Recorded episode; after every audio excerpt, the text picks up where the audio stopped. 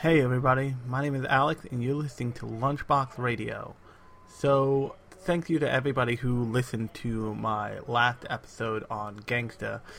I I like that show exists even if it's not a great show, but it, it's not a great show. It's got a lot of great ideas and a lot of like ideas that are great in practice, but not great once you put them together and it's made even worse by the fact that it's not a great manga even. It is one of the more confusing manga I've ever read. But that was last episode. If you're interested in hearing my thoughts about Gangsta, go and listen to the last episode in this feed. I've also covered all kinds of other shows. But we're here to talk about something totally different today.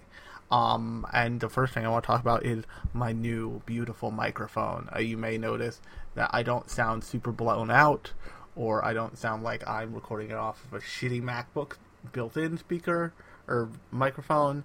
That's because I went down a deep dark rabbit hole and spent not a lot of money, but a lot of time like trying to get a mic situation together and I had a couple and they didn't work because microphones on a MacBook, on an old MacBook are the bane of existence unless you're just like, hey, give somebody 60 bucks for a real nice mic and that's what I ended up doing. So I have a beautiful like professional grade awesome microphone sitting in front of me right now and it makes me happy to be able to record on this and have like a real recording setup instead of the what I called six dollar get it done special that I picked up from Cheap Jacks in New York City, which was like it was this little it was this long pair of headphones, but it was like a Y splitter at the bottom and it split out to one other long cord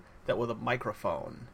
And that was how I made my podcast sound mostly better um, to start with, but I wanted to like upgrade the sound, make make my podcast sound more professional because you know I like doing this for whoever out is out there listening every week, and I want to put my best foot forward. That's why I try and like edit in openings and do cool editing at the end with endings and all that other fun shit.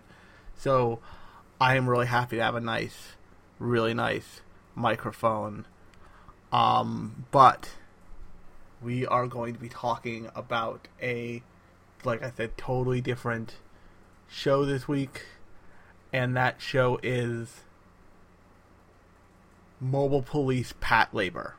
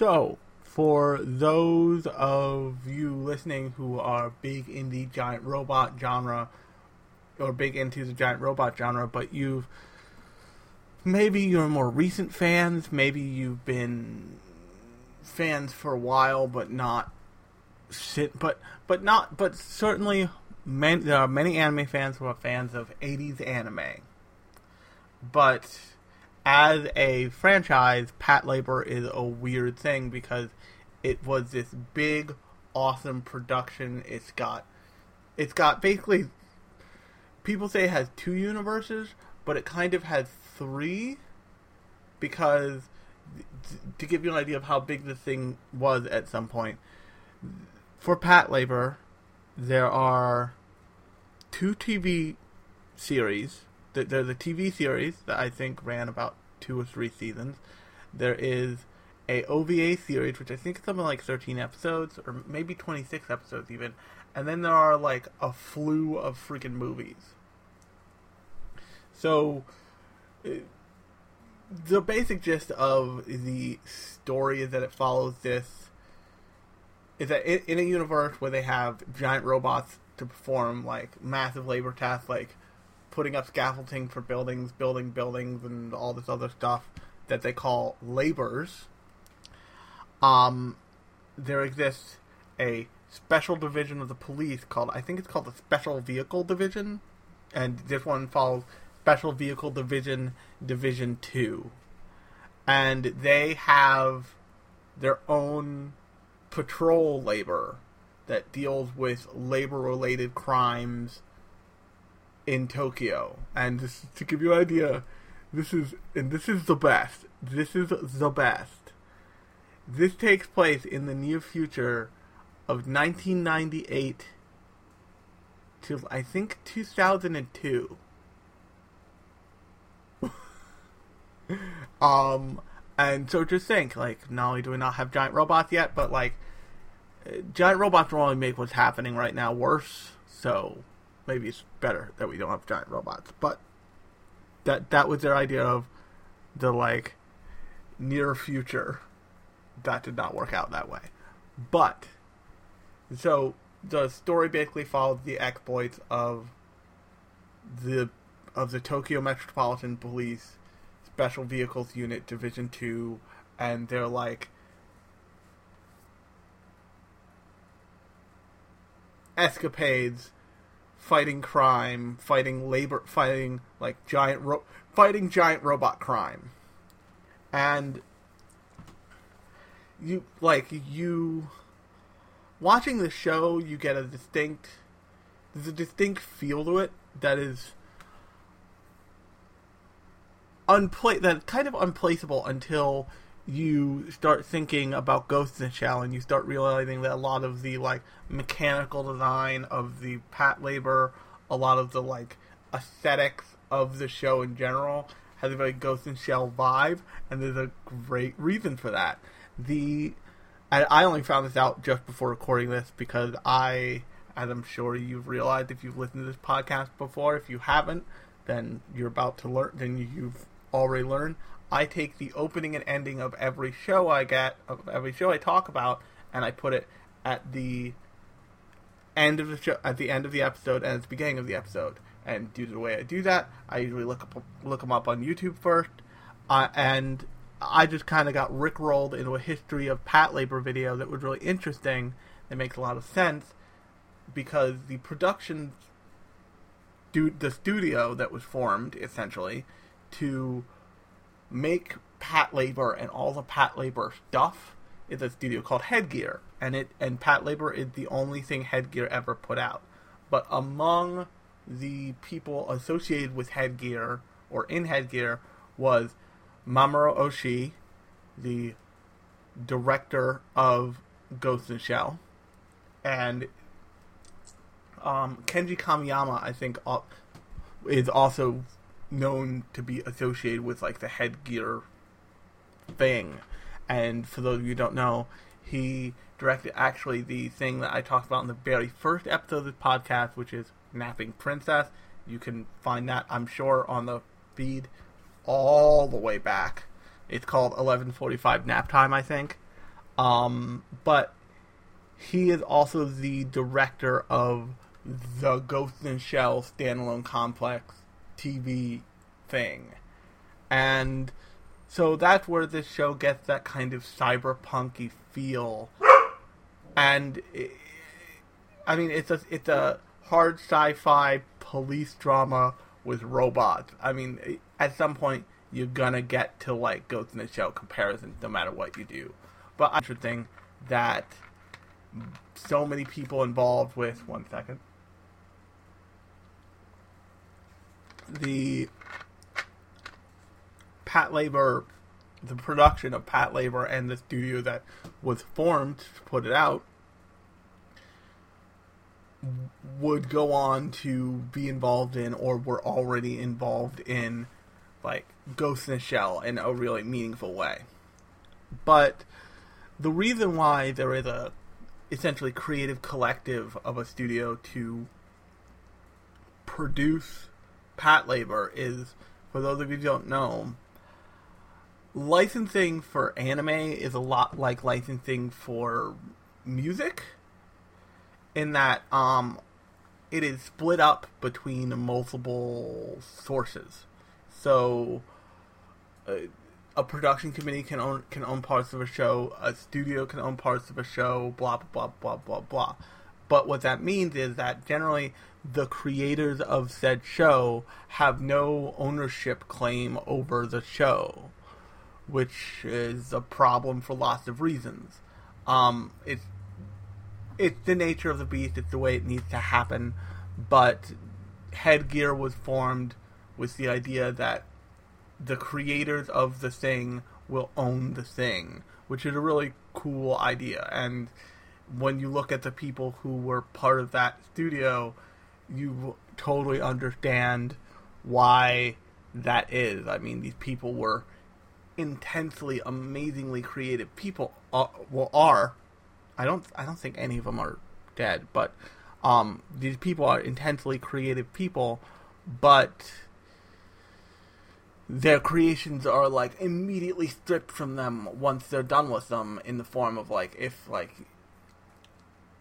if Kenji Kamiyama wanted to say like okay I want to you know start broadcasting Ghost in my my directorial thing, Ghost in Shell standalone complex on the side of a building.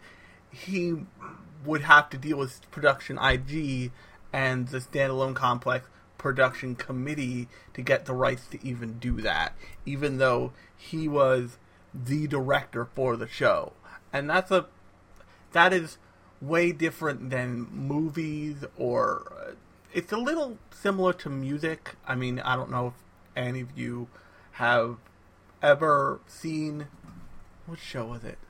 If you've ever seen the show Eden of the East, actually even better. I talked about this with Dimension W. If you ever seen the show Dimension W, if you go and you watch the subtitle version on Funimation, you get this incredible opening that really sets the tone of the show and it it, that opening is better than the show that follows it.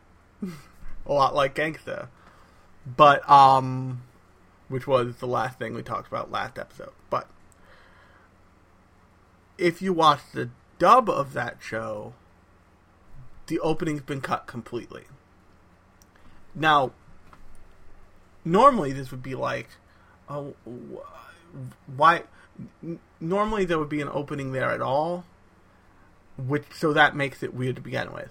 But in addition to that, that show was produced by Funimation.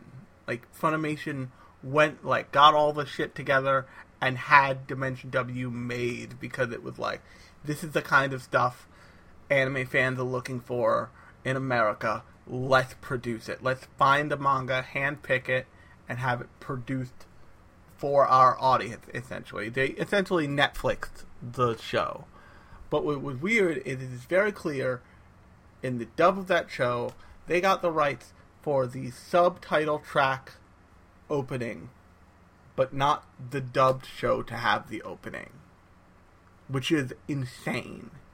Uh, similar shows to this, also Funimation joints, are the latest are um, Lupin the Third Part Four has a goofy, stupid opening in place of where it had a really amazing, like, remix of one of the original. I think it had a remix of the Lupin the, the Third Part Two opening, and but they couldn't get the rights for that, so they had to do this weird, stupid orchestral thing that, like, almost fit in a way that makes it worse. And then, in addition to that, there's the Speedgrapher opening. The Speedgrapher opening is all set to the song "Girls on Girls on Film." So the people who did Speedgrapher got the rights to Girls on Film, and they made this amazing opening, and then that had to be ripped out of it entirely because the because Funimation couldn't get the music rights to that song. And that seems normal, but and this is the last I'll say of this. Although, actually, I have two more examples here. The opening for Eden of the East is an Incubus song. It is a song by a well known American band. And Incubus, I believe at the time, was with Sony Studios. And so they set everything up and they got Incubus to do this amazing opening song, this amazing atmospheric piece for the opening of Eden of the East. But then, and I know this is real, like people reported on this at the time,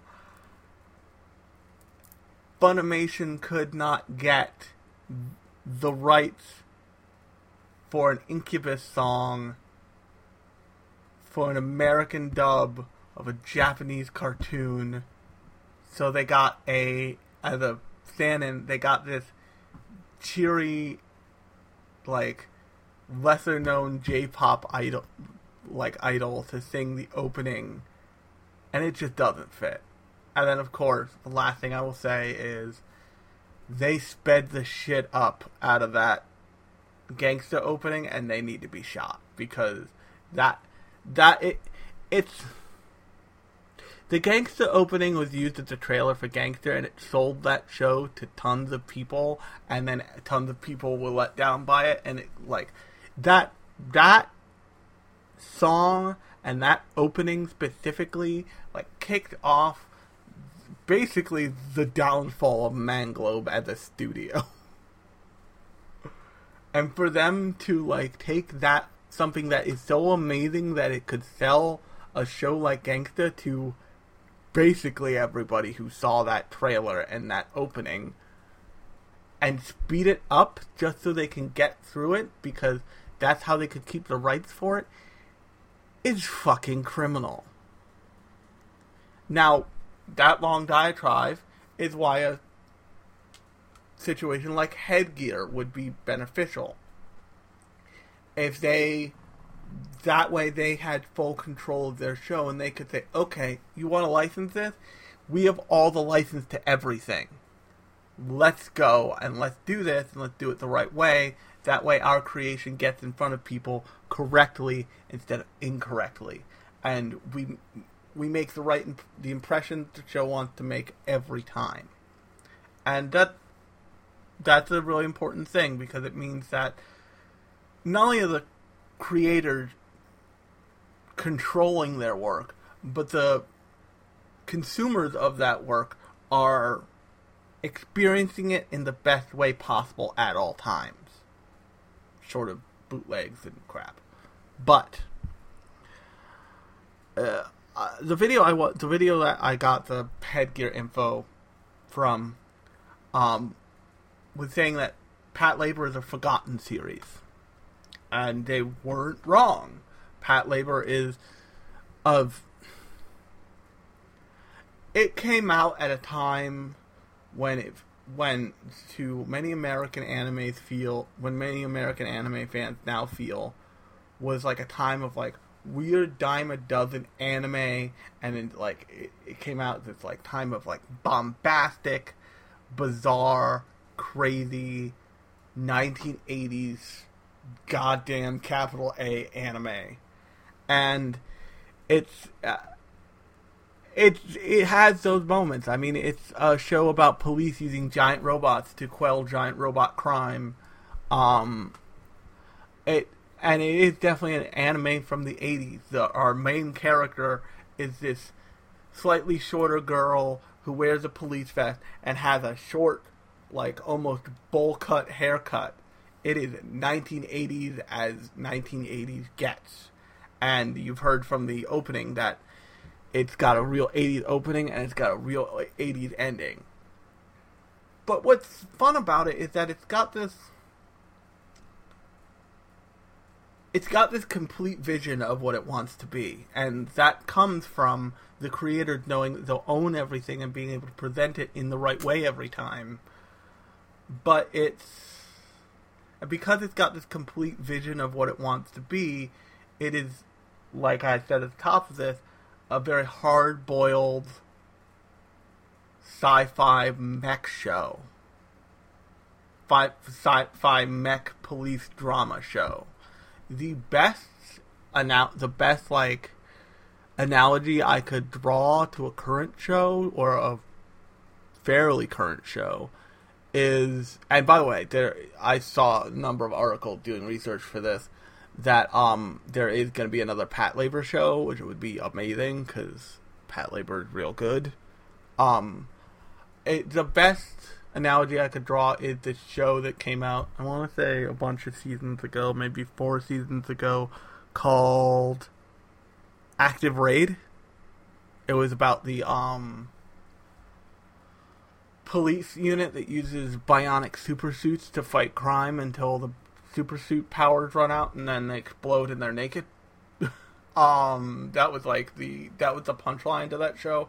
I didn't watch very many episodes of that show but it felt it felt an awful lot like a Patlabor kind of scenario. Um, now this show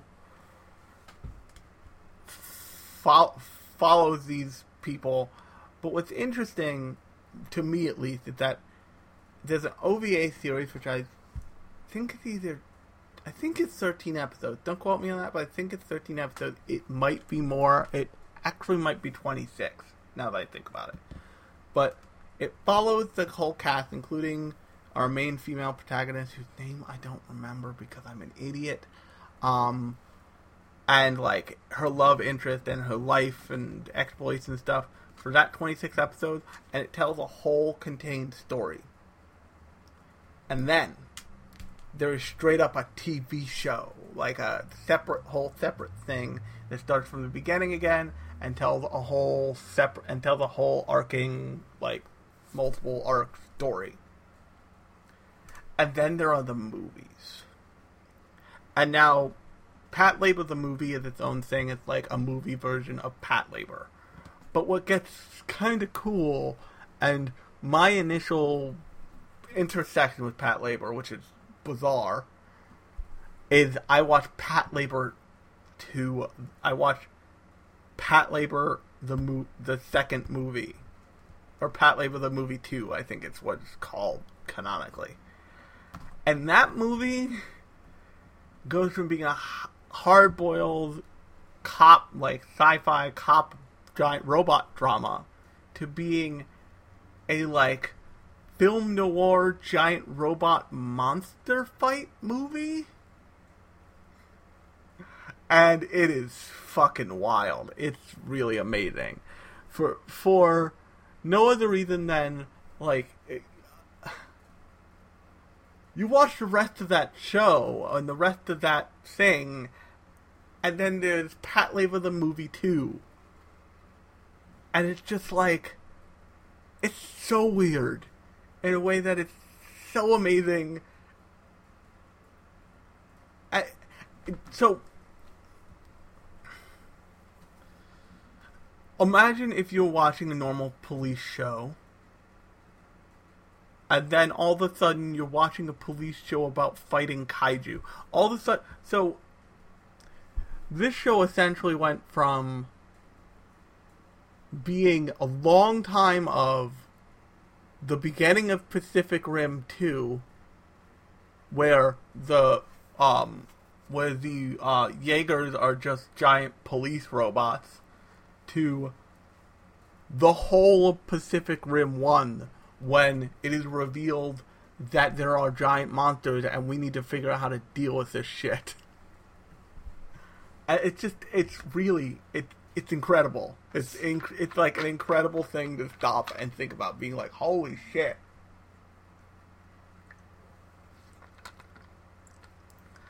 They just made a giant monster movie because they could. And in that is where you really see the importance of having a collective like headgear to put stuff out and to be proactive about retaining their own their own rights because that means that they're allowed to just make a giant monster movie for no goddamn reason. Because they're like, what if this was this and it would be cool? But the and and that is a common problem with lots of production committees, even in Hollywood movies. Hollywood Hollywood executives wield amazing power, and they say, put this person in this movie, put this person in that movie, cut that out, cut this out. Um, the the way that Headgear was formed allowed them to be their own to have their own creative space to make something anything they wanted. And they used Patlabor in the case of Patlabor the movie too to definitely do that. And it's this totally weird like film noir thing. And it's goddamn great. Um but so I, but this this this show and this fr- this the show part of this franchise, not necessarily the movies because the movies are their own contained thing, but the show itself does suffer from the kind of like slice of life backslidiness of these shows of any show that goes on for a long time. It like once you get over the fact that like, oh, those are giant robots and they're doing giant robot things and awesome, uh, it, it kind of relaxes a little bit, and it's it's I've when I watched a TV show, I watched it a lot of times back, and this was back when I worked a significantly more straight laced job than I work now. Um, but I watched it in the morning, getting ready for work, because it was just just this kind of relaxing, last lackadaisical episode by episode thing, and yet and yes, there'd be like cool robot fights at some point, but it, the robots in this are less like they're less like the like fantastical robots you see in like Gundam or in Zoids, and they're more like they feel more like appliances because they are more like appliances. They are these. They they are basically they're basically future dump trucks and future power loaders. I, I, that's the best way to or future backhoes. That's really the best way to put it because most of them are used in like a construction capacity or like a heavy lifting capacity or something like that. It is exceedingly rare for anybody to have one of these for personal use. In fact, I don't think that there is a person who has one for just shits and giggles. It is not, however, rare to have them malfunction because or people like sneak onto a construction set and steal labor and get up to some shit because there are bad people in the universe. Um, so while so the show does a really good job of making you realize that while these machine, giant robots are uncommon, it's not like it's, you see people riding giant robots to school and work.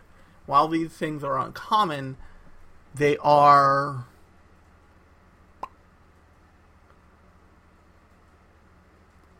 an every an everyday object for the main cast that you that you follow. So, like they all they're all used to working it. They're not just like there is. It's a lot like how a police officer would think of a gun. When they when a police officer sees their handgun, it is a thing. It, yes, it is this like big, bad, dangerous thing, but they are trained to use it, and they are trained to. They're supposed to be trained to use it. America may America may prove has proved us wrong multiple times, but they're supposed to be trained to use it so that it's a tool for dealing with people committing crimes or with people hurting other people.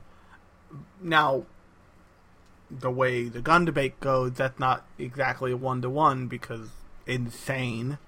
Um, look, there's been a lot of political news. Like I'm not, I'm not gonna front with, with with you guys right now. There's been a lot of political shit, so it's on my mind. And also, we're talking about a show in which the police have beyond military grade fucking giant robot machinery to patrol normal humans, which is insane.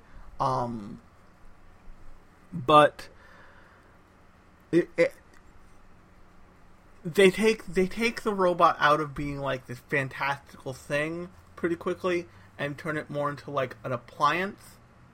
And the way that they animate the robot in action, it like you feel you identify the robot with the main character the same way you identify like specific specific Gundams with their pilots.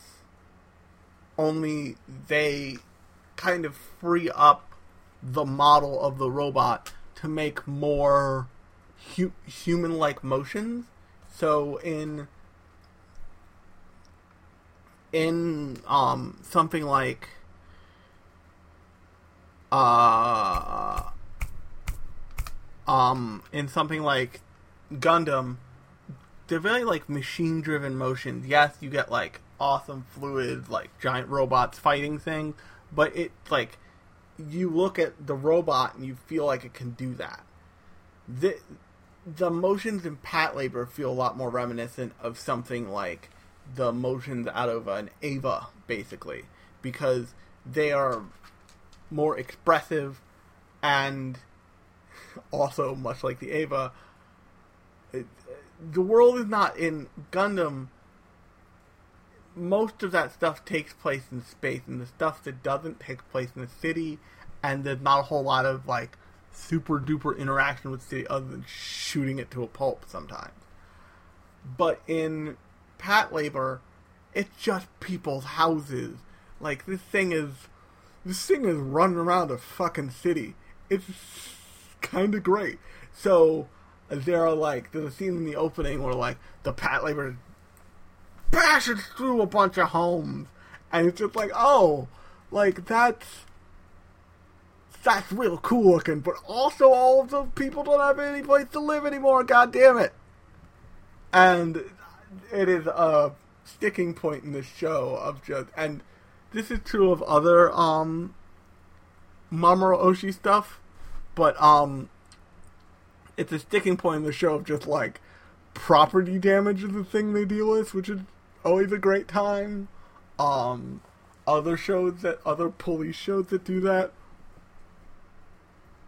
Um Dominion New Tank Police is like just a show about a girl and her buddy who patrol in a fucking tank and like stop crime in a fucking small like knock buildings over tank.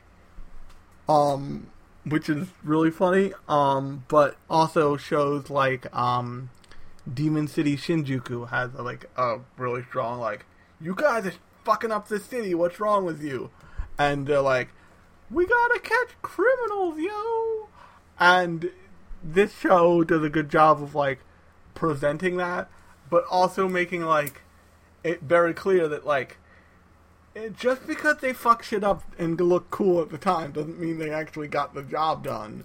Lots of times, I can think of a couple instances in the show when like they break shit and the person gets away. so, and if I haven't like let onto this, this show is very very funny. Is it's it's it has a really good humor to it and it has a really good it has like that classic 1980s anime way to express that humor which is really great. Um but yeah so Patlabor is a really unique and interesting thing and it was and it even though it was produced a long time ago the like look and feel of it still feels at for certain parts of it like it's this cool awesome really highly produced thing because the people producing it controlled it completely. And like i'm sure they had outside money because animation's fucking expensive. But they were able to exert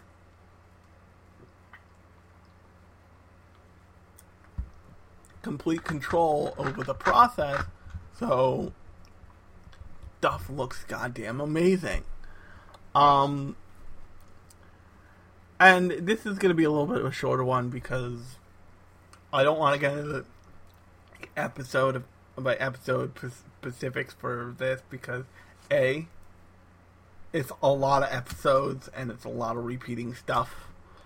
Um, but b in all honesty, this stuff is on HIDIVE.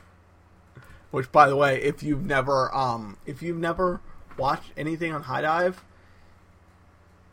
it's the best anime streaming service that's only on your iPhone. if that makes any sense. Um, it HIDIVE is what anime is what the anime network turned into, and currently you can watch it on your iPhone or your iPad, but or an Apple TV but since I don't have an Apple TV, I only ever watch stuff on my iPad because iPhones are small, yo. Um, but that means that like I some planning has to go into me watching stuff on HIDIVE, which is unfortunate because there's tons of cool shit on there. Um, like Chihayafuru's on there, Patlabor, all of all of Patlabor. I'm pretty sure all of Patlabor is on there, along with a lot of other cool shit. Um, and it's I think it's like I paid three bucks a month because I got in on it like in the beta, but I think it's like five bucks a month, which is ultra cheap in terms of streaming services these days. Um, but so it, it's on there, and I I have seen this whole freaking show just not recently. So I I know the overarching everything, but not the like real little particulars. But I know from the remembering like the particulars I do have, just like the show has a great feel, it has a great presence. Um, the cast is really lovable and relatable. Um, the premise, while totally batshit insane, uh, is done in such a way where it feels grounded, which is hard for a giant robot to do because usually they're like, "We have giant robots now, and also we're in space, and we're dropping a colony on Earth, and blah blah blah blah blah blah blah blah," or um. We've fucked up Earth so hard that we want to turn into a giant fighting ring to figure out who's going to rule the universe for the next, like, 10 years or some shit. A la G Gundam or Mobile Suit Gundam Char's Counterattack. Um, those aren't the same thing. It's a different thing, but whatever. Um. So it, it's this it's this kind of cool, down to earth.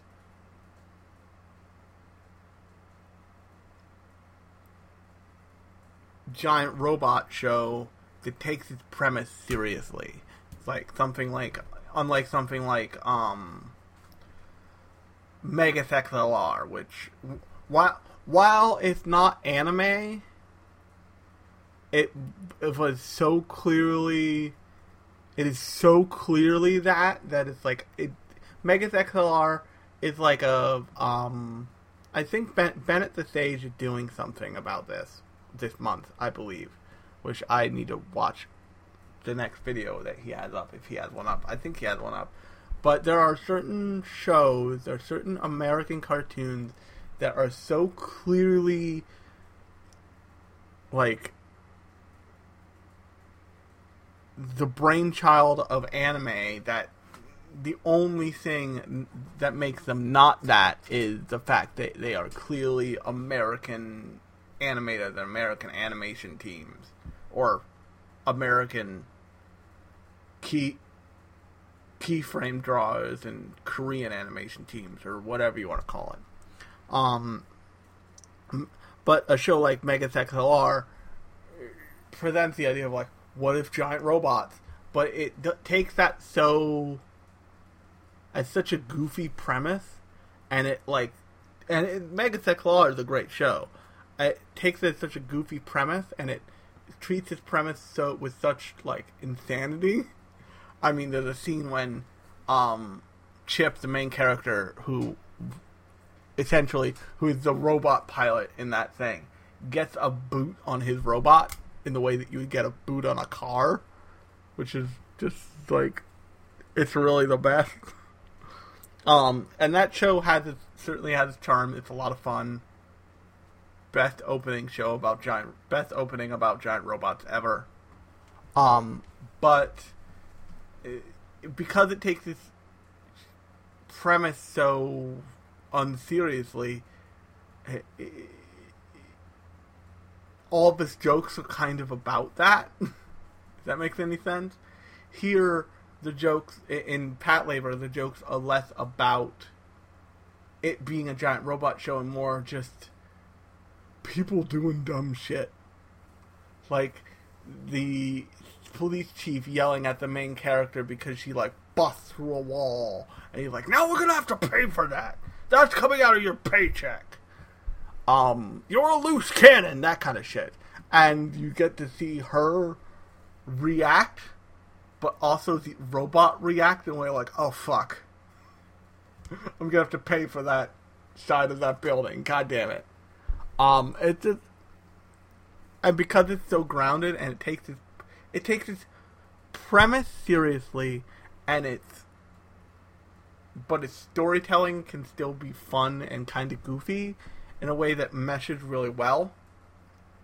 And it's actually a thing that lots of anime does really well that American cartoons have an issue with because they American cartoons because of the way they have been either have to take them feel like they need to take themselves completely seriously or from a completely goofy standpoint.